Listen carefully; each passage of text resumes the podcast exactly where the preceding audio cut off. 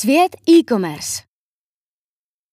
V novém podcastu věnovaném retail managementu se tentokrát posouváme k oblasti e-commerce, kde se zaměříme nejen na to, jak se tento segment vyvíjí, ale také si povíme více o hlavních tržních silách. Základem e-commerce je internet, hlavně webová část, ale k obchodování se využívají i další podpůrné formy jako elektronická pošta nebo platební karty.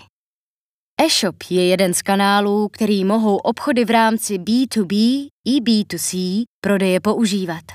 Záleží na vyspělosti a rozvoji daného obchodníka, do jaké míry dokáže jednotlivé varianty prodeje, ať už kamenný obchod nebo rozvážkový systém, propojit s internetovým obchodem.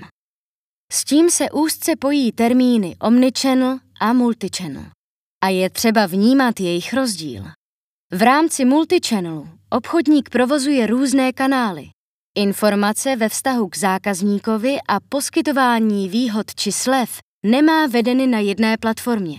Jednotlivé nabídky nejsou nijak propojené a u každého prodejního kanálu prodejce komunikuje se zákazníkem zvlášť. V praxi to vypadá tak, že se vám například nepřičítají věrnostní body, pokud nakupujete online. Výhody platí pouze pro kamennou prodejnu.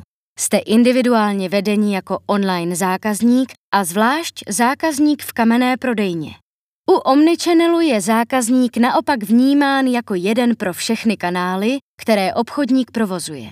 Vše je provázané a je jedno, kde zákazník svůj nákup realizuje, výhody může čerpat napříč všemi kanály.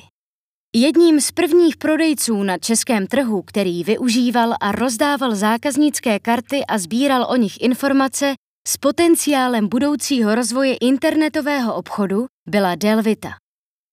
Implementace všech forem zpracování dat a možnost propojení s dalšími prodeji byla v té době tak nákladná, jak finančně, tak časově, že k reálnému využívání příliš nedocházelo. Dnes je situace jiná a touto cestou jdou i menší prodejci. Pokud chcete mít internetový obchod propojený se všemi službami, které se k tomu váží, případně i s věrnostním programem, je třeba implementovat sofistikovanější formu e-commerce a tím roste i jeho cena. Nemluvě o tom, že jedním ze základních předpokladů je také dobře proškolený tým. Na trhu v současné době dochází k určité konsolidaci, firmy se spojují a vytvářejí společné aliance, rozvíjejí se různé typy marketplace. Někteří prodejci na internetu nabízí vše, jiní se specializují. Na českém e-commerce trhu se aktuálně očekává vstup zahraničních hráčů a vytvoření stabilnější základny tradičních retailerů, kteří u nás již působí. Svůj online obchod už takto provozují Tesco nebo Makro a uvažují o tom i další obchodníci. Globus například zavedl na pražském Zličíně formu click and collect, která v České republice zatím tolik rozvinutá není a zákazníci ji znají spíše v zemích jako Itálie nebo Anglie. Funguje tak, že si nakupující zboží vybere na internetu a poté si jej na prodejně pouze vyzvedne, s tím, že si čerstvé produkty dokoupí osobně. Globus si od této inovace hodně slibuje a je otázkou, jak k tomu přistoupí český zákazník. Ostatní prodejci, jak ti velcí, tak menší, o online prodeji uvažují a někteří tuto službu postupně také zavádí, i když zatím jen pro vybrané typy zboží. Do rozvoje prodeje na internetu promlouvají také prodejci jako Rohlík tečka cé zet, který rozjel vlastní privátní značky čerstvých potravin s garancí kvality. I to může být jedna z hybných sil e-commerce. Když si srovnáme benefity online nakupování oproti tomu klasickému, na internetu jde o úsporu peněz, lepší výběr, snazší a rychlejší nákup a také více informací, které k produktům zákazník dostane.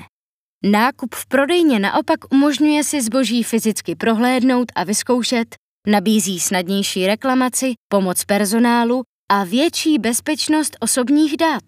To jsou všechno aspekty, které představují pro prodejce u obou variant nákupu výzvy. Některé rozdíly se postupem času stírají. V poslední době se začíná mluvit o virtuálních zrcadlech, které mohou pomoci při nakupování oblečení online.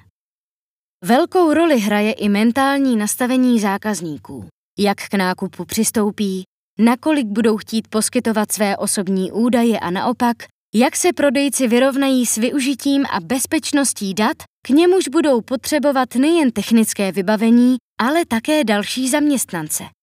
Zaměření na online prostředí nahrávají i aktuální čísla, kde se projevuje razantně rostoucí obrat v miliardách korun.